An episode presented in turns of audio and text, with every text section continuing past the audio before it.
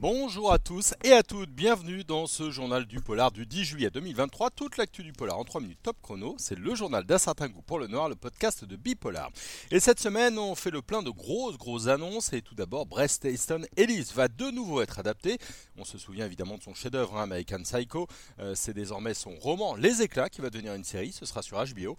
Les Éclats, c'est son dernier roman en date dans lequel un adolescent fait ami-ami avec un camarade de classe, sauf que ce dernier est lié à un serial killer. Donc dans quelques mois, on est déjà impatient par cette adaptation.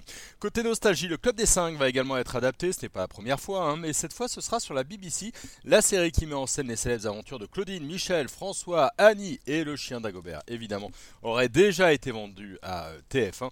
Là aussi, affaire à suivre. Disney Plus a annoncé l'adaptation de Playdate. C'est un roman d'Axel Dahl. Une maman pose sa fille de 9 ans chez une de ses copines pour une soirée pyjama. Sauf que le lendemain matin, la maison de cette copine est vide et la famille a disparu avec elle. Cela s'annonce comme un thriller psychologique tordu et passionnant. Il s'agira d'une mini-série de 5 épisodes. Euh, le tournage de Playdate débutera cet été au Royaume-Uni et en France.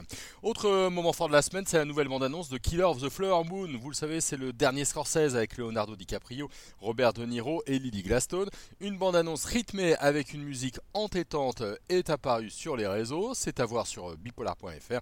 À voir aussi sur notre site la bande-annonce de Dévoré par les flammes. Alors ça, c'est une mini-série espagnole sur Netflix avec euh, Ursula Corbero qu'on a vu notamment dans La Casa des Papels.